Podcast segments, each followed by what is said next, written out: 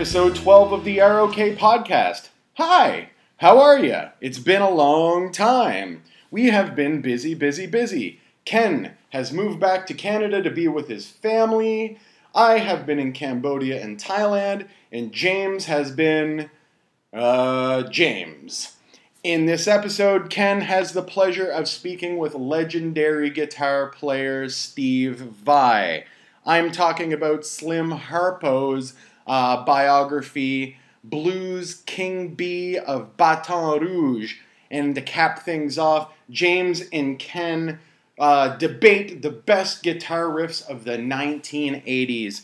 Uh, listen, people, I'm not going to dick around. Let's just get to it. Steve Vai. That's Steve Vai. What a nice little boy.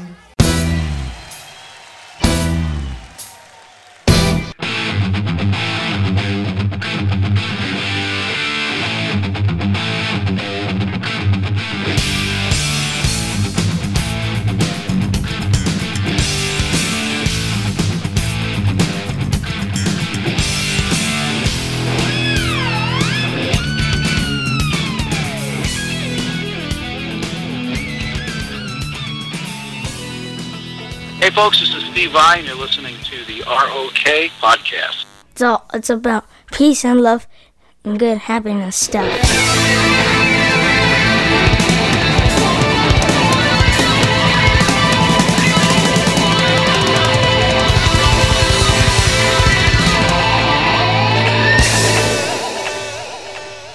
How are things going?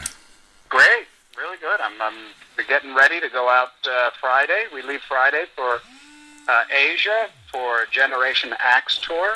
Very excited about that. And then when I get home, I got about a week, couple weeks, and then I'm off to South America, Mexico, and Puerto Rico. Wow, you're a busy guy.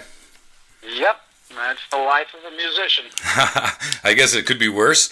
Um, you're heading out to Korea, Yeah, yeah, we're going to be in Korea. uh, April 9th. That's fantastic. You've been there before. Oh yeah, but many times. Not many, many, but enough. Enough. Well, you know, I started this um, this site in Korea. I'm now in Canada, but Yeah. what do you remember about Korea, and what do you like about it? And give me some details about the last time you were there and what you got to do and see. Well, I, I can give you details about the uh, the various times I was there. I remember that better. That's perfect. uh, one of the one of the crazy, amazing things about Korea is the way the fans react at concerts.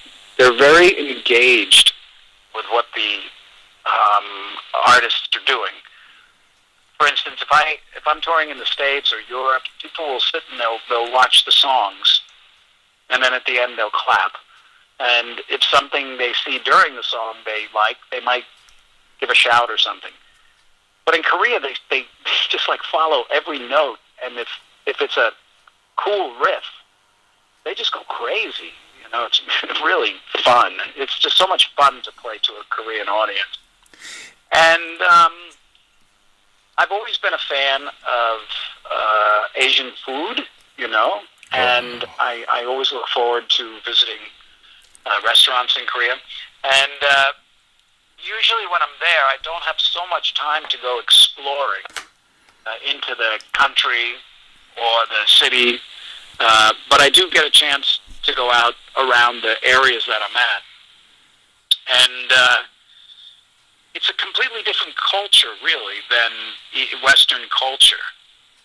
But the people, there's there's more similarities in the actual people themselves. You know what I mean?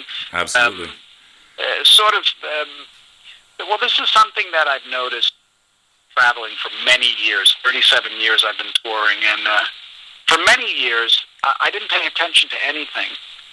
I just thought, okay, now I'm in Europe, now I'm in Japan, now I'm in Australia.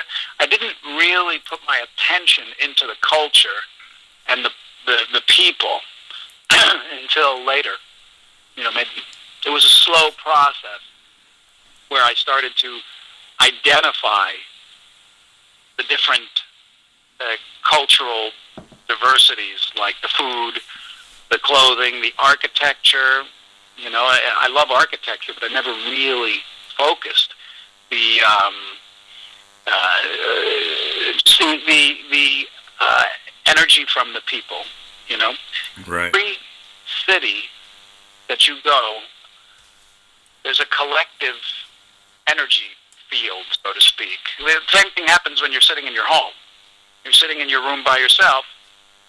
It's one thing. If the person comes in, there's a different kind of energy in the room. And then if you've got five people and everybody's thinking a particular way, it creates a different kind of collective. And if you've got a whole city like that, and this collective trans translates into a country, into um, parts of the world, so you can feel what a what a civilization is like just by being very perceptive of the atmosphere. And I never really focused on any of that for years. But when I started to, it really um, gave me a completely different experience whenever I would travel. Things, certain things became familiar to me from, uh, from in various cultures. One of the things that I I was I'm able to do, and I don't know how, but and I never thought that I'd ever be able to do something like this. But I can almost look at somebody just by the, their bone structure, you know, in their face, their skin uh, shades, various shades, or uh, and I can pretty much know where they're from. I could actually sometimes see photos of various places around the world that don't necessarily have identifiable elements in them, and I know I know where the picture was uh, taken. I know what well I, sh- I shouldn't say I know what country it was, and this is all just from being very perceptive.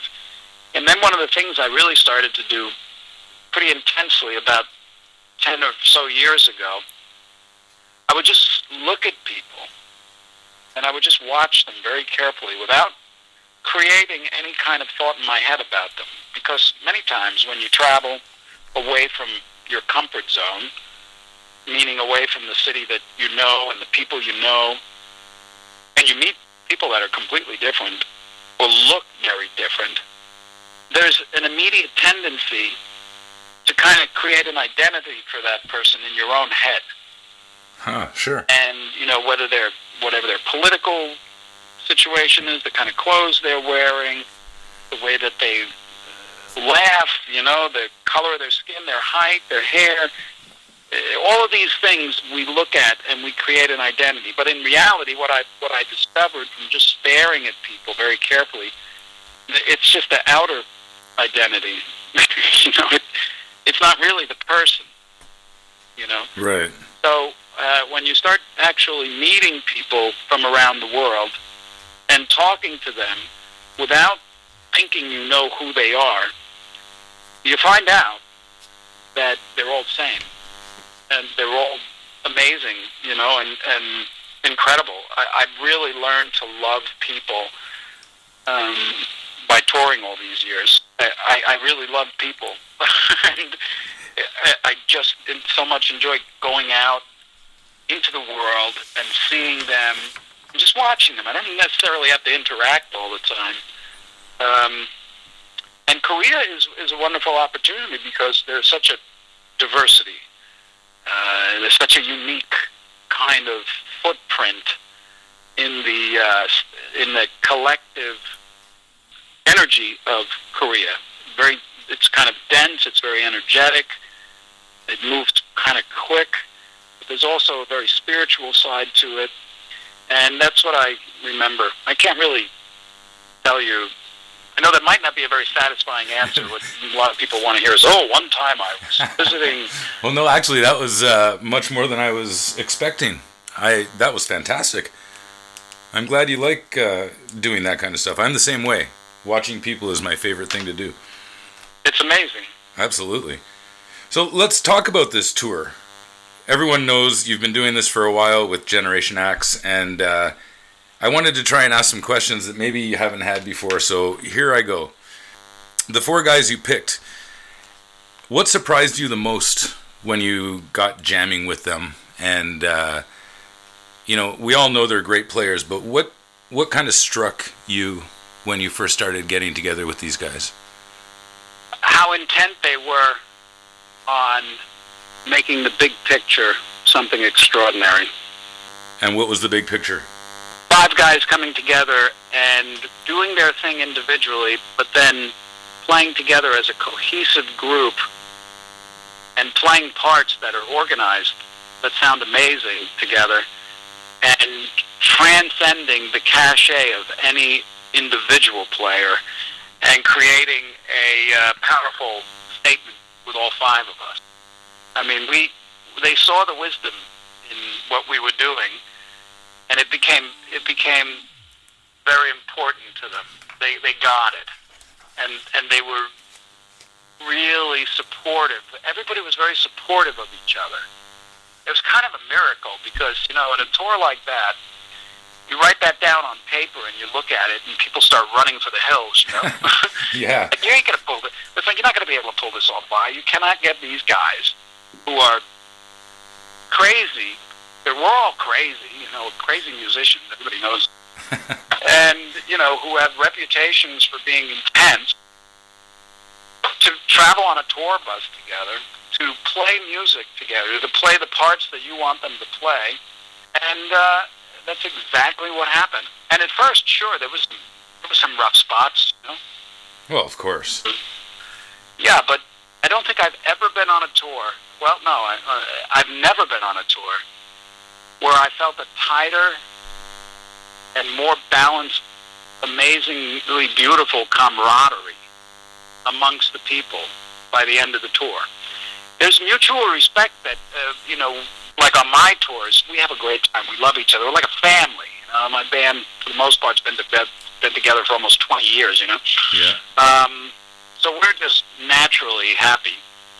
But uh, what's the, I think the thing that made the Generation Axe tour so special was because we got over our differences and we really rose to the occasion of accepting each individual player for exactly who they are and what they do without criticizing it, but actually supporting it, knowing full well that that uniqueness in them is going to add to the diversity of the of the show in a way that's going to make this show something that you just won't see anyplace else. And that's what we're doing. Yeah, I've seen clips, and it's just incredible when the five of you guys get together at the end of the show. Yeah, It's just magic. nice. How did you pick these four guys? Why these four? Well, in the beginning, I, I got this idea many, many years ago. And originally, I thought, how cool would it be to put a uh, one backing band and five female guitarists on the Oh. road and let them, you know, I think I thought that would be great. But I never pulled that together. And then I thought, I'd love to do it. It was just on the shelf. And then I got a call from Miles Copeland, and he asked me if I'd be interested in doing a sort of like a guitar festival tour. And I've done so many of those. I just, you know, I like to try different things. And the G3 thing was is was and is very nice, and but it's very different. You know, with G3, there's guys that uh, do their set and then they leave the stage, and another band comes and then they leave the stage, and then we do jams at the end. Right. That's great. But this was different. You know, I wanted to have a cohesive kind of a show where there's no breaks. You get this diversity, one right after the other, and then you get organized, really cool, intense guitar parts. What, what was the original question, actually? I just asked, how did you pick these four guys? Oh, okay. So then I thought a tour like this, I could I could be genre specific. So I wrote a list of various genres: rock, metal, blues, fusion, and uh, that's about the extent of my ability to contribute those into those genres. I, I can work in those genres. If it was jazz or classical, I probably wouldn't fare very well. so then I wrote my favorite guitar players within these genres. So you know, the fusion genre is very different than the metal, and it was different than the rock, and it was different than the blues. So then I looked at this list with all these names, and I thought, which would I like to do first? And I picked the metal. And the guys that were at the top of my list were the guys that jumped on board. It was remarkable. Everybody that I wanted was interested in doing it. Wow. How lucky was I? Huh? so lucky.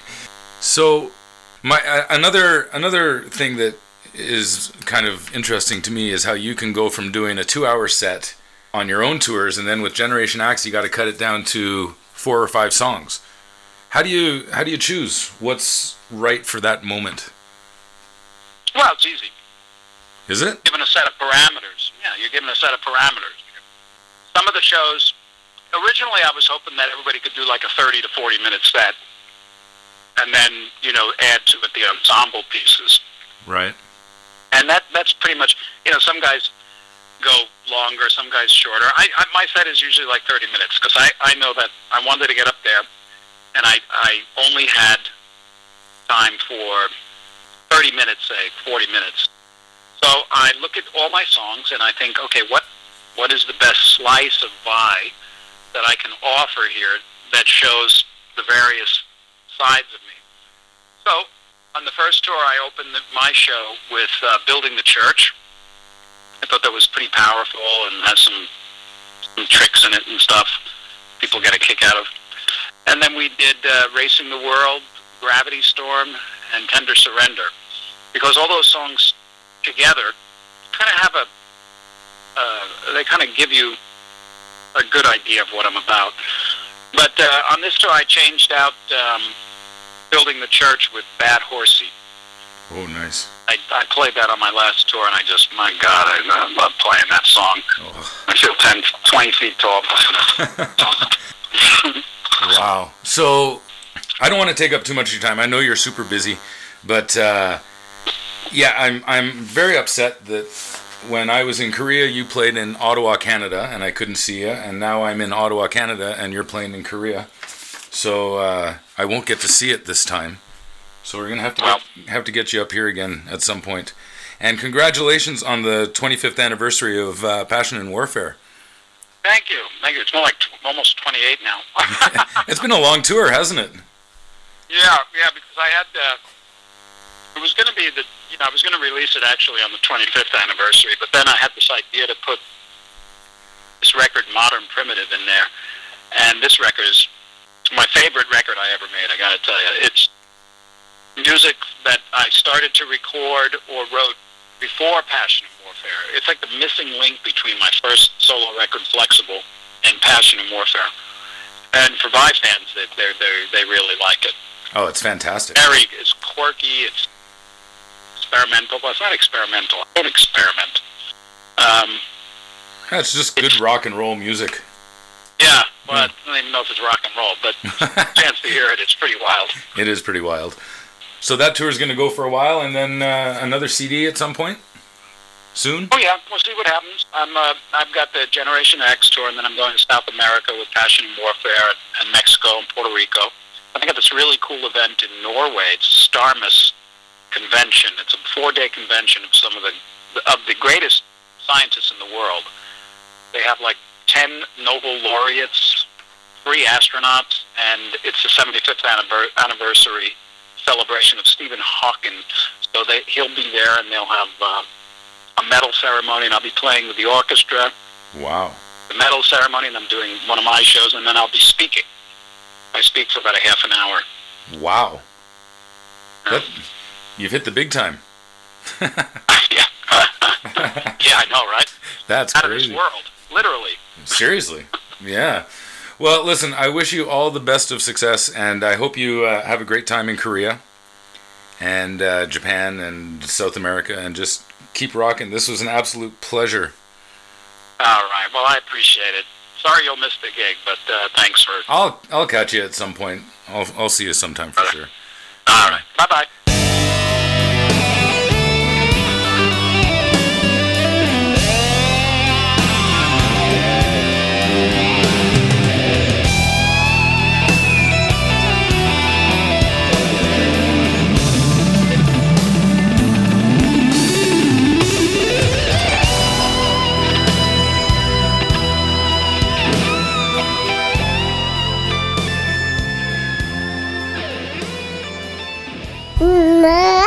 On this episode of the ROK podcast, I'm talking about Slim Harpo's biography, King Bee of Baton Rouge by Martin Hawkins.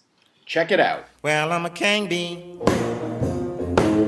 buzzing around your eye.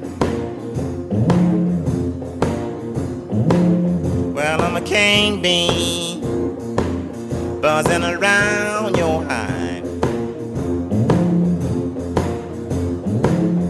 Well, I can make honey, baby. Let me come inside. I'm young and able to buzz all night long. Slim Harpo was an American blues musician and a leading exponent of the swamp blues style. His most successful and influential recordings included I'm a King Bee, which you heard on the intro, Rainin' in My Heart, and Baby Scratch My Back, which reached number 1 on the R&B chart and number 16 on the US pop chart.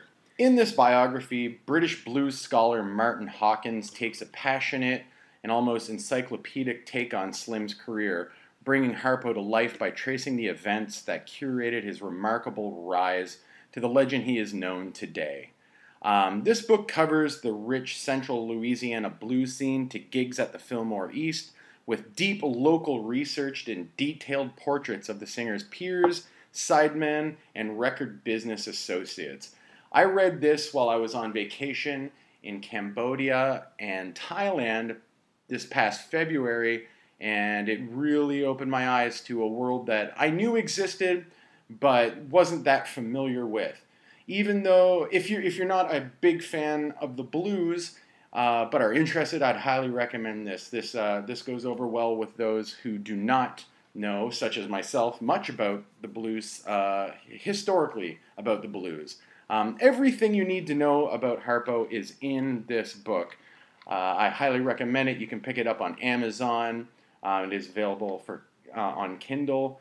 Uh, yeah, get out there, check it out. Slim Harpo, dig it.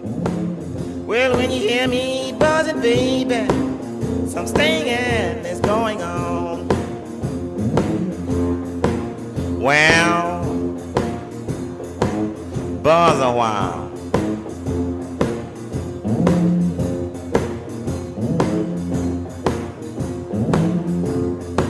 Sting it then.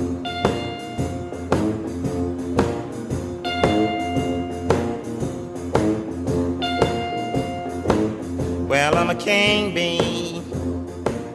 Want you to be my queen.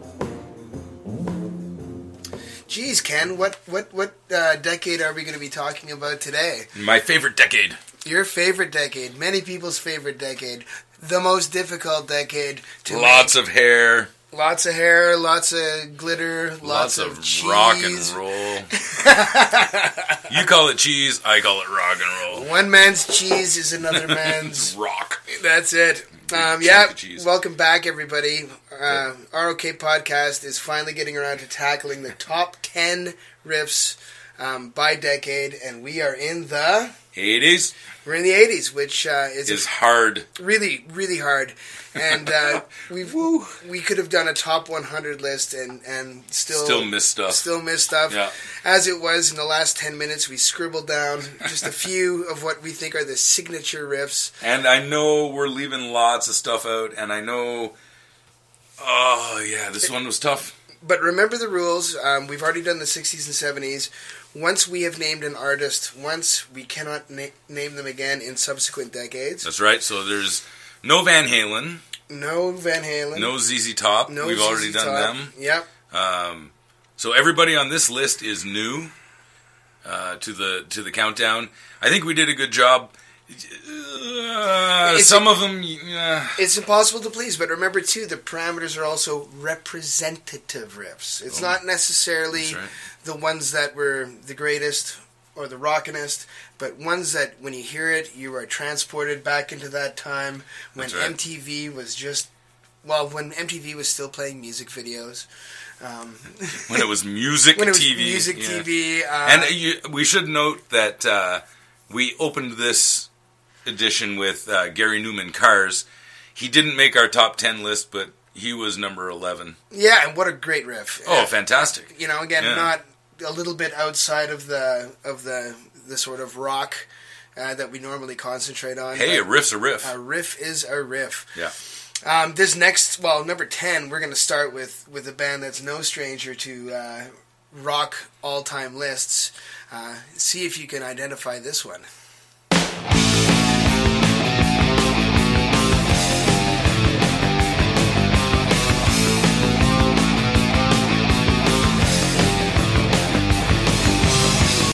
Fucking gold. Absolute gold. That is, of course, the mighty Judas Priest. Oh. And uh, again, when we're talking about 80s riffs, we could pretty much go through all the, at least the early Judas Priest 80s albums. And Oh, sure. Take your pick, but Sure. that one Living After Midnight, Living After Midnight off that same album. Anything off of Screaming for Vengeance or uh, Defenders, of the Faith. Sure.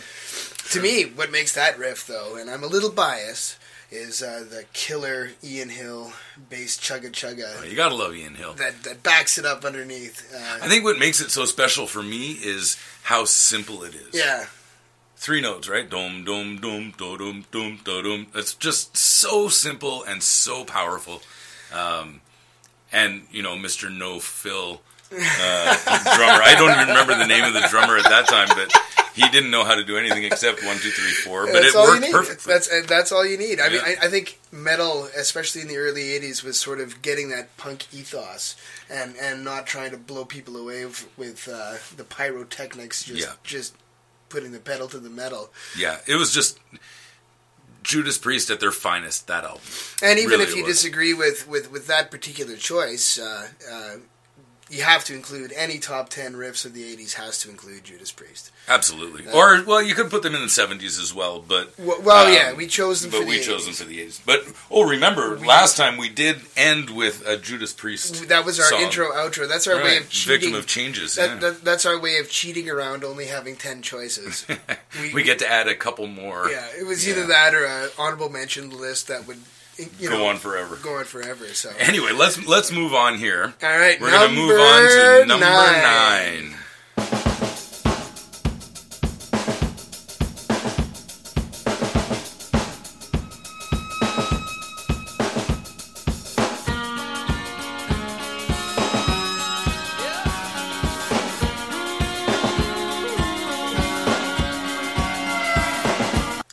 How 80s is that? About as eighties as you get. About as 80s as you can get.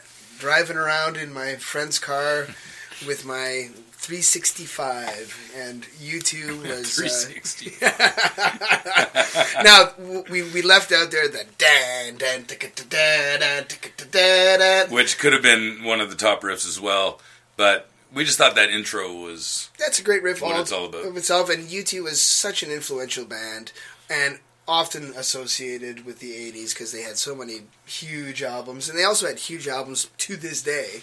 Um, Oh, sure, yeah. You know, 90s Yeah. is my favorite U2 era. A lot of people don't like U2, but again, we're talking representative, you know, this is the sign of the times. Um, what you would get out of a time capsule from the 1980s, you get something by U2, and I think that's their, their best song from that decade. not just best song, just Best riff. Best riff. Yeah, absolutely. Oh, it's fantastic. I mean, there's not much you can say about it other, other than, yeah, it's a great riff. Yep, yep. Simple as that. Yep. And the whole song is a riff. The whole song. You know, we, we didn't want to play the whole song. Um, I don't think U2 would allow us to anyway. No, we'd probably get sued. I think if you keep it under under ten seconds, it's legal. so we kept it under. That'd be cool to get sued by U2 though. No, it wouldn't. No, not at all. Not at all. I'd be paying that off for the rest of my life. Um, great riff, great song, great band, and Very 80s. so 80s, so 80s. Love it. Oh man, I like old U2. We, we should do another top 10 of like top synth riffs from the 80s and, and Oh, get some of those pop Tiffany. bands. Oh my god. What was that song called? I think we're alone now. I know a cover band in Daejeon who does that. Yeah, they were pretty good. they didn't do that version though. Anyway, um, Sunday Bloody Sunday by U2, and now we're moving on to number eight. But we're staying in the top 40 zone. And you guys and women should know this baby. Yeah, if you don't know this one, then there's something wrong with you. And it's also normally this would not be uh, a rocker, but this song is definitely a rocker. Definitely. So here we go, number eight.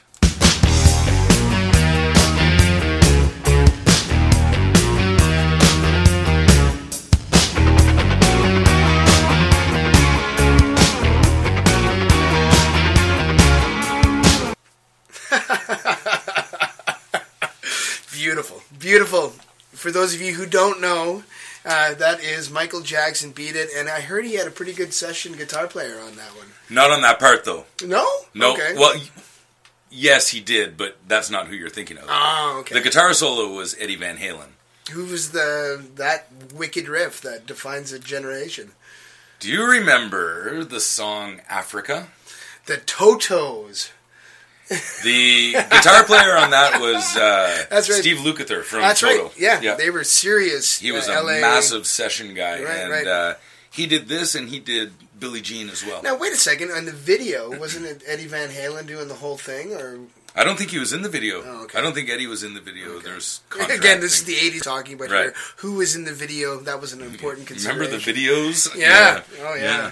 But um, yeah, not your typical rocker, Michael Jackson, but this song was, and uh, great riff. And we actually, we actually had a fist fight, me and James, we did. about whether we should put "Beat It" or "Billie Jean."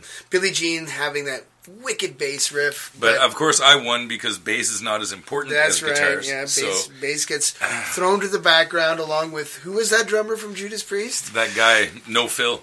yeah. Um, no, but seriously, uh, what was this? 83, 84? Yeah. Thriller? Yeah. I mean, there's never been a more iconic album Yep. made ever, regardless of whether you like that style, regardless of whether he I think- molested I- children later. It doesn't I, matter. think this was Michael an amazing album. musical genius is pretty universally recognized. Absolutely. And, Yeah. uh, um, certainly, the 1980s was his his heyday.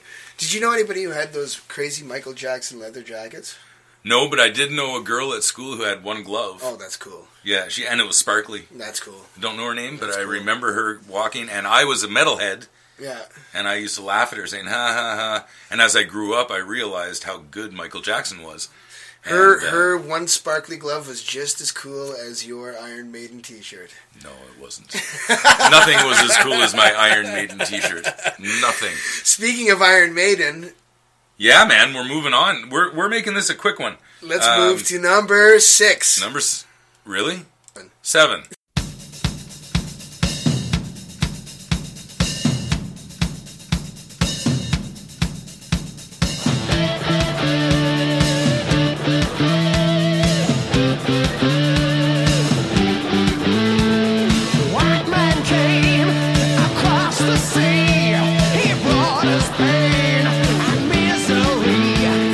Stupid white man.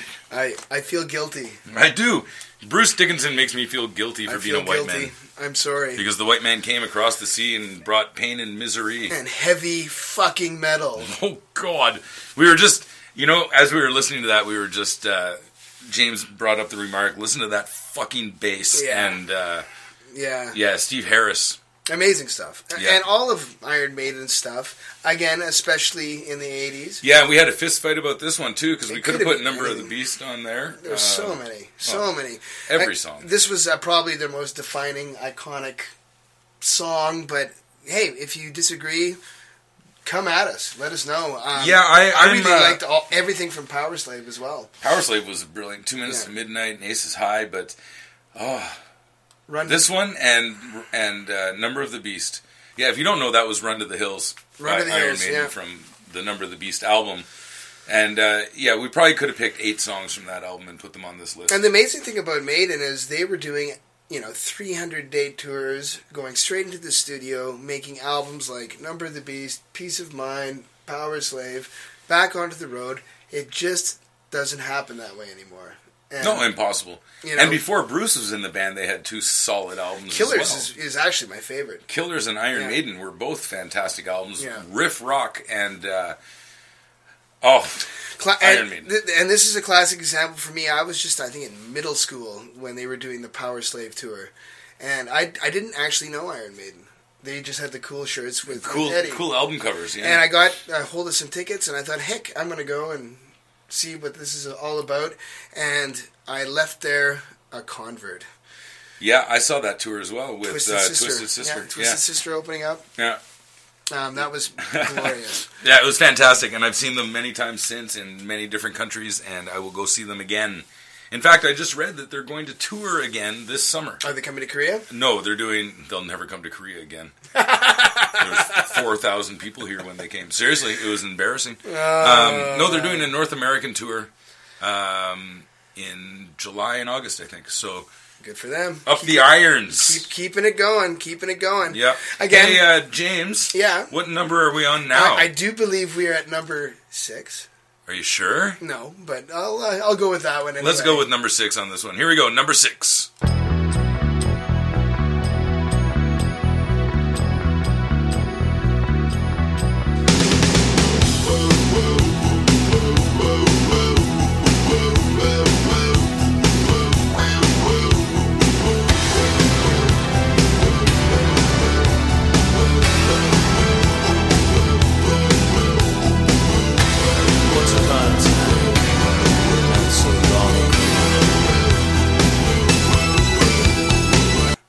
Once upon a time. Oh, boy, that's- not so long ago. The- the- Bon Jovi had a good career. The smell of hairspray in the morning makes me think of victory. Man, oh man. But you know, we were just talking again. We like to do that while the song is playing. Um, there are so many elements to that. The bass riff, The bass riff. the talk box. I want to do any any song with the talk box from now on. What else had TalkBox? Kickstart My Heart had Oh my God, yeah. TalkBox. We, we missed in the 1970s Peter Frampton. Peter Frampton. And ooh, we did get some in, though, on the last one with uh, Aerosmith. That's true. That's true. Emotion. But anyway, this song, and then it's got the keyboard, da da da da da da, and it's got John doing his "Once Upon a Time," And it's working class American. Yeah, what was the guy's name? Tommy. Tommy and, and Gina or Tina. Tommy. They had a tough time. Yeah, it was a rough know what? They hung out and they rock and rolled. yeah, and they persevered, and I think they've been in three Bon Jovi songs. Tommy and Tommy and Elena or whatever her name is. Billie Jean. I don't know, whatever. But yeah, they've been in a whole bunch of different. Uh, well, yeah, recurring characters in the Bon. Jovi in- discography. They're, they're going to be partners with bon, John Bon Jovi when he buys an NFL team. Is he going to buy an NFL team? He will eventually. Yeah. See, the riff made him so rich he could buy an NFL team. And good point, Ken. That riff is money. Gold. I mean, that made his his entire career. But you know, the more I listen to that bass riff at the beginning, I think of Billie Jean. Yeah, yeah. It's it- almost the same bass absolutely, riff. Yeah. absolutely. But that talk box was great. The hair was great. I mean, they redefined a generation. They started that hair metal thing. That was know? stadium rock galore. yeah. I saw that tour opening for our number ten artist. Ah, I saw them open for Judas Priest on this tour before they it got really how big. did that go over? Not well. Yeah, I, I don't Not imagine because Bon Jovi, although they were often lumped in with the metal, the metal audience, and a lot of metalheads loved them, they were never really heavy metal. But that was right around the time Judas Priest was doing their hair metal thing Right. too with Turbo, Right. right? So uh, I'm guessing that was about 85, 86, Mid-eighties, give or take, and uh, didn't go over well. But then about two weeks later, It exploded. "You Give Love a Bad Name" was released as a single, and they were playing. and Bon Jovi's the biggest selling live artist in the world now. He Are might uh, be. not? Yeah. He's one of them. We'd have Yeah. to we'd have to confirm that. Yeah. But thirty years ago, We don't confirm anything. Nah, nah. We're just, We just make we're we're, just- the we're the fake news of rock and roll. John Bon Jovi is not only the biggest rock star in the world, he's the greatest musician of all time. and, and he's the richest next to Paul McCartney. We know that. Oh, he's got more money than McCartney. Yeah. Come on, McCartney's wuss. Yeah, he's McCartney's retired now. McCartney is so good that he's not allowed on any of our top ten lists. Did we have a Beatles? We had a Beatles We're not allowed. in the '60s. No. Right, that's right. We said no Beatles because like- they would be all ten. It's like the Gretzky rule in uh, In in, hockey in pools, 1980s hockey pools. No Michael Jordan in your NBA pool. That's it. That's yeah. right. In But- the 1980s. See, everything was 80s. That's right. Great John Bon. Jovi would have been a first round draft pick though for top riffs because he did a whole bunch, man. Yeah, he'd have been the scoring leader every year. I'm sure he scored a lot in the 80s. That's true. anyway, we're, we're moving on. John Bon Jovi rocked back then. He did. I, I haven't listened to a Bon Jovi song in probably 20 years. I'm sure But- it's the same Yeah, same, same, sort of stuff, thing. but yeah. um, that song had everything you needed. yeah, Great guitar solo, too. yeah, absolutely and definitive. Oh, for sure. All right, let's move on. I think we're on number Five. five. Here we go.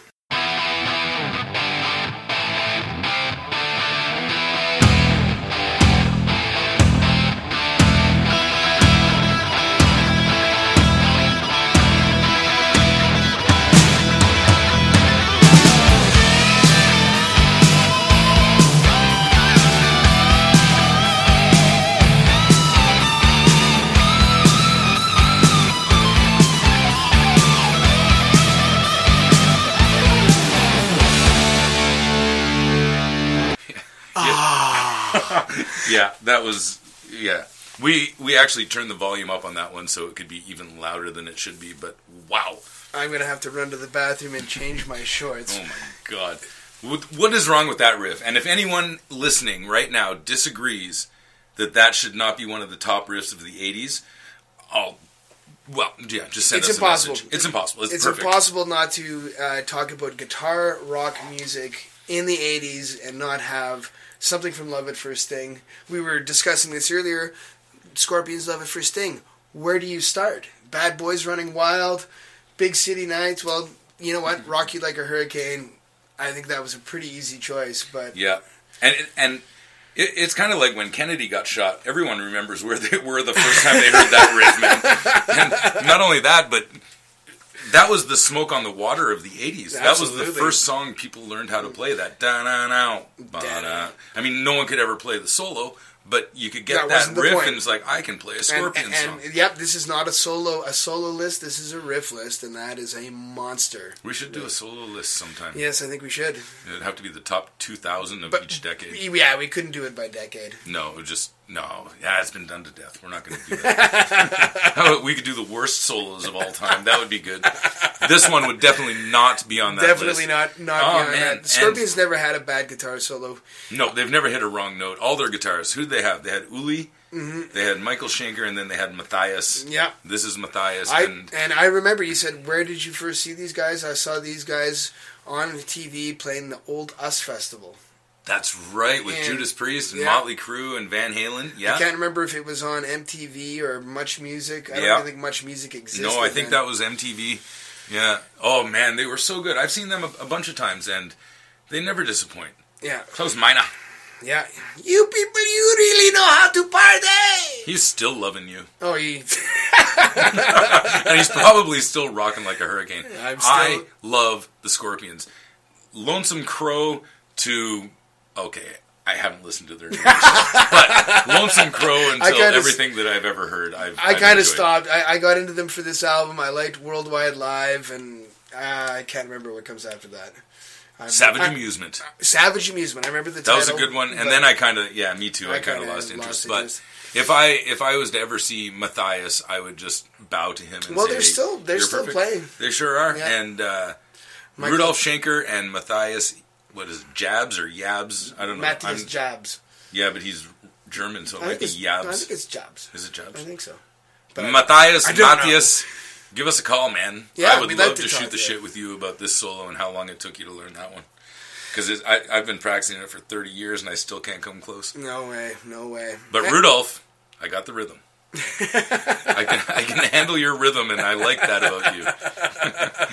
I love the Scorpions. Didn't Rudolph's older brother Michael just pen a very angry autobiography of sorts? Yeah, I guess they really hate each other now. Yeah. It's kind of like the new Oasis. Oh, really? Wow. Yeah, something about uh. Rudolph. Rudolph stole everything from Michael, including like the flying V that he's so famous for. He stole that that look from uh, Michael Schenker. All the riffs, it's all Michael. never Rudolph. That's what Michael said. That's his side of the That's story. his side of the story. yeah. I haven't heard Rudolph's side, so who knows? Yeah. But I love Rudolph. I love Matthias. I love Michael Schenker too. And the Scorpions, man. and everything about the Scorpions. Yeah. And if you really, really don't know much about the Scorpions, go back a few years. Check Like- out those album covers from the 1970s too. Animal Magnetism is a good one, and Love Drive and uh, Lonesome Crow. Don't go to Virgin Killer. I hope they change that album cover because that's a nasty one. But- They, I think they had to. Yeah. right, but, the, the music is always good. What, what Yeah. is it? Sails of Charon. Sails of Charon. That's Oh. off of. Uh, That's Uli. yeah, that's Uli Roth. Oh, we could we could talk about the Scorpions all day. But not we're talking to. the 80s. We're talking definitive riffs. Rocky Like a Hurricane. That Could have been number one. could have been number one, but we're just getting started on this list. Yeah, because we're, now moving, into the top We're into the top five now. This is in fact number number number something or other. We're on no, number, we're number four. number four. No, Yeah, four. yeah, Four. sure. sure, why not? we're not even drinking on this one. all right, here we go. Number four.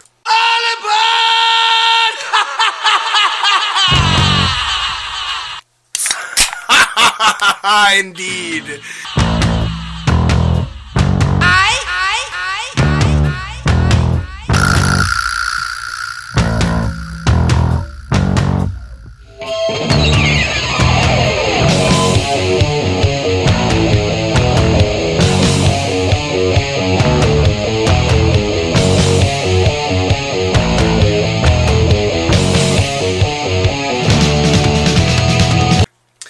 A bad one. Yeah, I've heard worse. Not bad, not bad. Who is that guy uh, playing guitar? Jakey Lee? No. That was about Randy Rhoads. Randy Rhoads with the, the Rudy the- Sarzo on the bass, though. That's a very important part. That's another 80s riff that we're to have to announce in advance we're leaving off. There's no Quiet Riot making this uh, top 10. But, They don't deserve to be on the top 10 of this list. But um, this just shows you how good the 80s were. That riff is number four on our list. Yeah, absolutely. And that means that we got some rockers coming up in three, two, one. But, okay, man, Ozzy Osbourne, go ahead, talk. Well, I mean, the thing about Ozzy Osbourne isn't so much Ozzy Osbourne; it's the musicians that he was he was surrounded by throughout his career. You know, But especially on those first two albums. those first those first solo albums. I would even say I, I mentioned Jakey Lee and I Jess, love Jake. but but you know, Bark at the Moon was a classic too. Sure. And so was uh, No More Tears with Yeah. Zakk. Yeah, yeah. He always he, he's a smart man. He plays he pretends to be dumb, but he I'm, I'm dumb. pretty sure it's not him. I think it's his wife doing all the hiring and firing. Well, and, she's uh, good job, Sharon. well, sure, but uh, okay. So the riff, you've got Which the one? classic All Aboard. Yeah, You've got the classic Dom Dom, Dom Dom Dom Dom, And then you've got you've the- got the Randy Rhoads coming in.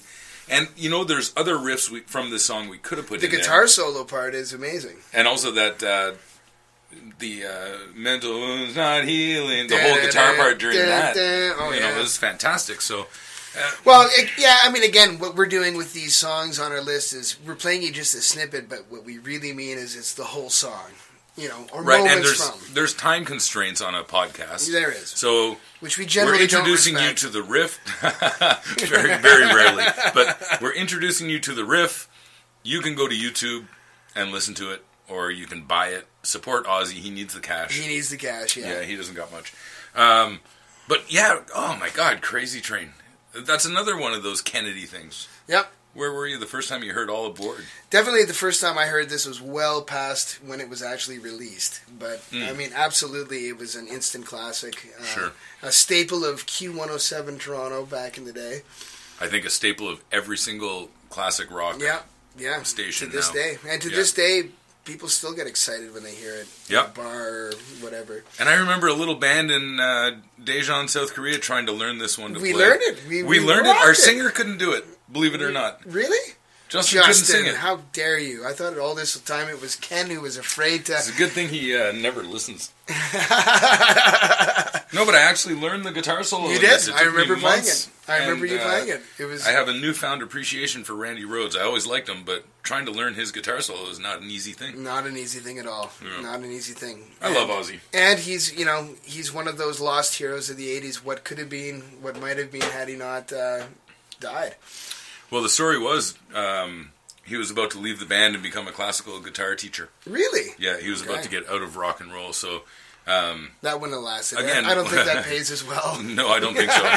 and he's Randy Rhoads. He could have a gig anywhere, right? That's right. So maybe he was just tired of Sharon.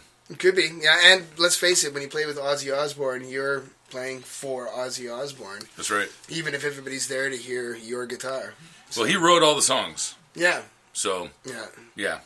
Oh, I love Randy. Great stuff. Here we go. Great Number stuff. three. Now we're getting serious. Oh, very serious.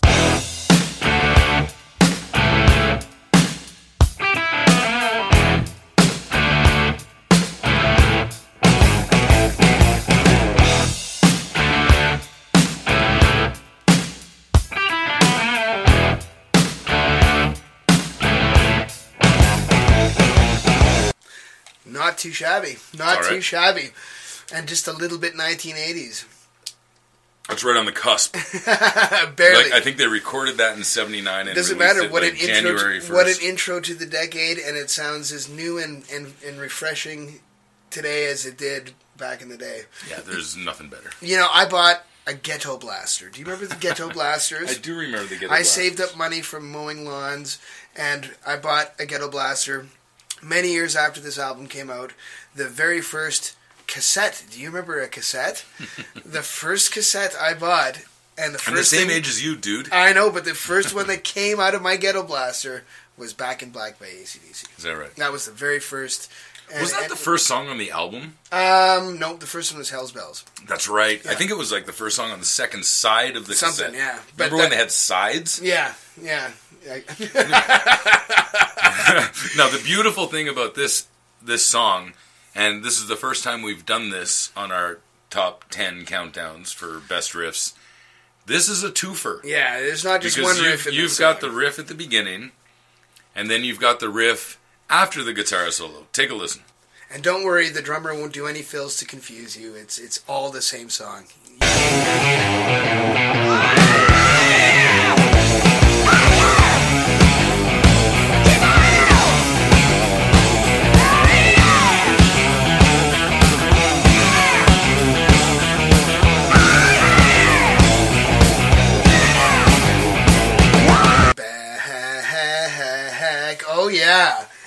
That He's is- back in black. Yeah, awesome, awesome, definitive, age-defining rock and roll. Good for ACDC. They took three great chords and have made a great 50-year career out of it. I remember, you know, um, I remember seeing an interview with Angus Young, the guitar player, and the person said, "You should be ashamed of yourself. You've made the same album 13 times." and he said, "I totally disagree with that. We've made 14 albums." That's right. and he knows it, and whatever, he loves it. They Yeah. do it. What did they sell? 60,000 seats a night last time they toured? Yep, shame on anybody who says ACDC just does the same thing over and over again and then shells out a hundred bucks to go see them in concert. Yeah, and you know what would happen if they did change? People would complain. It would be awful. It would, Yeah. there, would, there would be riots in the street. Yeah, I think they sold out in Ottawa in like two seconds. Sure, or something. why not? Yeah. You know what you're getting with ACDC. Yeah, you know that's the fourth song. If you Really, every time I've seen ACDC, Back in Black is the fourth song. you like medium rare steak with some potatoes, order yourself up some ACDC. Yeah, Leave the pesto pasta to the rich kids, man. yeah, they can go see somebody else that's not ACDC. anyway, now, Now We're- we're into the top three. no, we're in the top two now. We only have two more. Yeah, wow. Time just flies, much like time did in the 1980s. Dude. That's right. I totally forget that decade except for the music. But uh, yeah, top two. So here we go. this Number will be number two.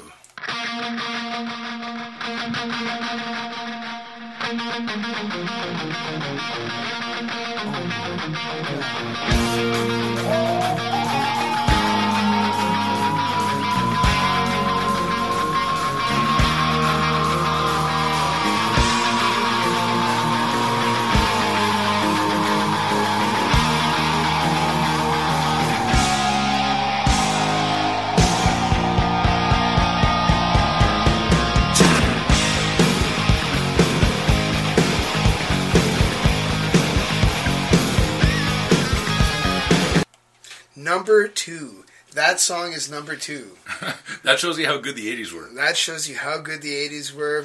And that whole album, um, Riff rock. I mean, and, and again, we had a, we had another fist fight. Um, I lost this one. Yeah. Uh, I was going for "Sweet Child of Mine," but then I realized it's not really a riff. no, it's more. It's of more of a little solo-y type thing. Yeah, Um, but this one, pure riff. And I don't, e- I don't even think that this is the best one on that album. But again, when you talk about the '80s, defining moments. defining moments, um, Yeah. bright streaks of light, then it would have to be uh, "Welcome to the Jungle." Guns And it was Roses. it was also the first one that came out. It was Yeah. the first Guns N' Roses Yep. song anyone ever heard. Yep. So, Yep. you know, yeah, yeah. I saw these guys too open for number. Who the heck was Iron Maiden? I- I number know- was Iron number Maiden? eight or something. Yeah. Yeah. I saw these guys open for Iron Maiden, and you're talking about a bad lineup. Yeah. That was a terrible. I actually helped. Bill. I actually helped boo Guns N' Roses off the stage in Toronto when they opened up for the Cult. And you know, the Cult is another band we could have put in the top '80s riffs Sure. because they had some beauties. She sells Sanctuary. But there are no Guns N' Roses. But at the time, nobody knew who Guns N' Roses were, at least in Canada. They opened up for the Cult, and everybody thought they were a bunch of losers and threw tennis balls and tomatoes at them. And um, I think one of my cokes might have hit Axl. yeah, Yeah. well, and plus, no, I didn't throw anything at Axl. That was Tom Cochrane. I did hit Tom Cochrane. Now, normally I would say it's a terrible thing to throw things at, at musicians, but you know, Axl over the years has, uh, has proven himself to be worthy of uh, at least one or at two least cokes. one or two. I think people. Somebody was telling me that they're people are throwing things at him on this tour just to get a rise out of him. It has nothing to do with them. Was that good. right? That's what I heard. People are are, are trying to uh, bring out the beast. Well, you know, and uh, you know, I'm always trying to get our podcast better with bigger stars. So I'm going to throw this out there and hope that one of the Guns listens to this. You're playing in Ottawa in August. I will be there. Let's chat. Absolutely, I want Duff. I like Duff. Duff's the coolest. Duff had a beer named after him on The Simpsons. That's right. And he played bass. and he died like four times. right. and he's he's still around and he's still kicking ass and I love Duff. And and a big part of all those riffs, I mean, Izzy and Slash are the guitar heroes. They had brought their own flavor and taste to uh, the Guns N' Roses. I miss Izzy. He was he was awesome. Izzy wrote all those songs. Yeah, yeah. And he was the first one out of that dysfunctional family. Uh, he made a good choice and a bad choice, really. Yeah. Like he got out of the dysfunction, but he lost a lot of money. I think so. I think he's still making a ton of cash off Well, off this these. album. and I think he wrote half the songs on the next one too. Really? He just didn't play on them. Yeah. I don't know. I love Guns N' Roses, but And um, Appetite for Destruction, regardless of your musical taste, is uh, one of, one of those monster, once in a it generation. albums. crossed genres. Yep. Yeah, It and, really did. And and Guns N' Roses, along with I would say Jane's Addiction, breathed a bit of life back into the the guitar rock genre, which was getting a little stale. I still, you know, I still consider Guns N' Roses a punk band. Yep. At least this album. I think they got a little polished on Use Your Illusion, but this album I really consider a punk album with more than three chords. with excellent musicianship. Yeah, for Yeah. sure, for sure. I love Guns N' Roses. What an album. I And, like that. and remember, this is only number two. What could possibly be number one, Ken? I, Why I, don't Why don't we take a listen, James? I don't think we can get any more hint, hint, James. I think we might just have to move to number one of the 1980s. And I would even go so far as, to, for me, this might be number one of Of all time? Yes, for me, for me, this is probably one of my top three songs of all time, and the riffs are. And he, he put a bracket around that riff, bracket S. That's right. Um, this song is just riff master god. What could it possibly be? Here we go. Exhibit A, Your Honor. I confer Exhibit B on Your Honor.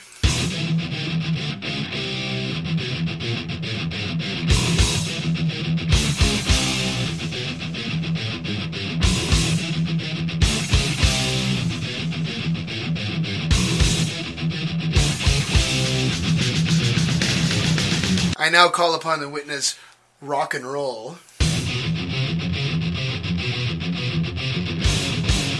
There's plenty of more evidence to present, Your Honor, but this could go on like many Metallica songs as long as the Nuremberg trials. I rest my case, Your Honor. Yeah, guilty as charged. The gr- greatest riff of all time. Well, Riff- well, riffs.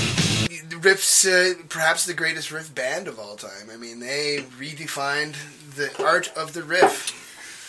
We had another fist fight, and we didn't know whether to put these guys in the 80s or the 90s. Oh, master. We didn't know whether to put these guys in the uh, 80s or 90s because Enter Sandman was 90s. I think this is way more exciting, though. I agree, and Yeah. but we also could have put. Uh, oh, wow! Could have put that one in, too. That was pretty good timing. Um, you know, we, we, we could have put Seek and Destroy. You could have put Whiplash. You could have put Fade to Black. You could have put Creeping Death. You could have put. Oh my God! Just the list The goes list on. goes on.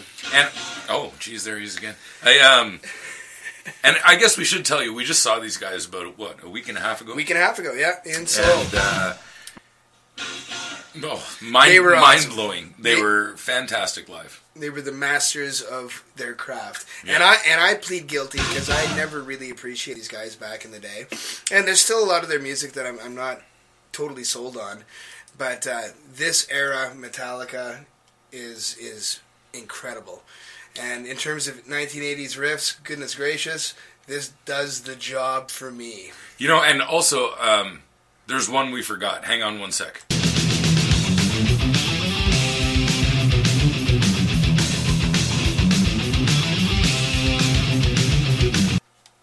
Not bad. That was alright. Not bad at all.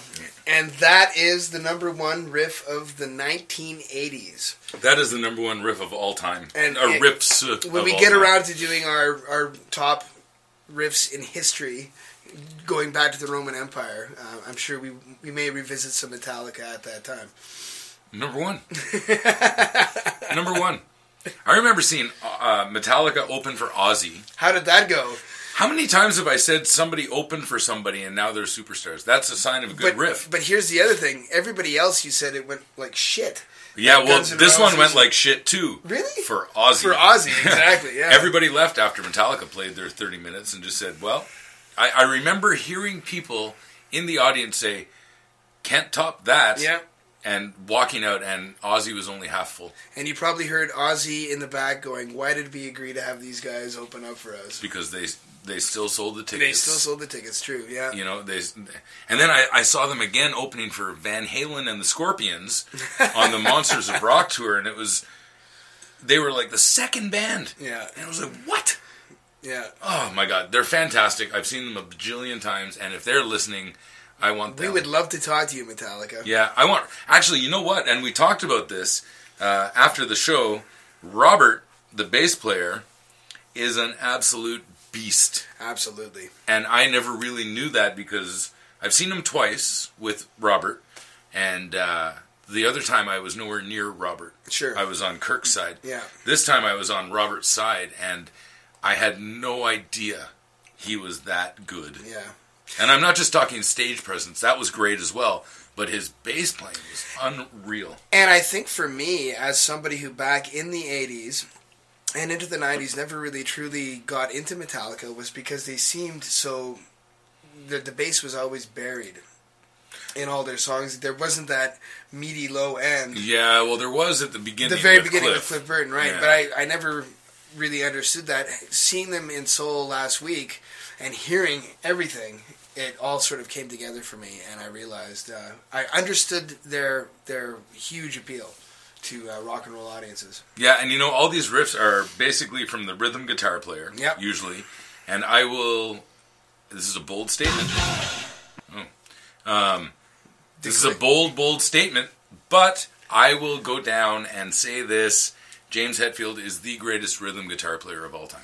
And he's not just saying that so that you'll agree to appear on this podcast, James. He really believes it. I've been I saying have- that since before I- have I've had this podcast. I have drank many a beer with Ken Van Tour and, and heard that statement uh, unabashedly come from his mouth. So. the greatest right hand in the history of rock There and you roll. go. Yeah. There you go. All right, everybody. That's our top 10. We'll be back later with the top 10 90s riffs. which may be as difficult as the '80s, but probably not because the '80s was a, that was a bitch. Yeah, who's in the '90s? Pearl Jam, Soundgarden, Alice. Tune in and find out. And We'll let you know. if uh, you disagree with these uh, top ten choices, which we hope you do, please let us know. Look us up. Let us know what we missed. Yeah, let us know what you think should, would be the top 10 defining representative riff of the 1980s. Um, we'd love to hear from you, and thanks for listening. All right, take care. Master!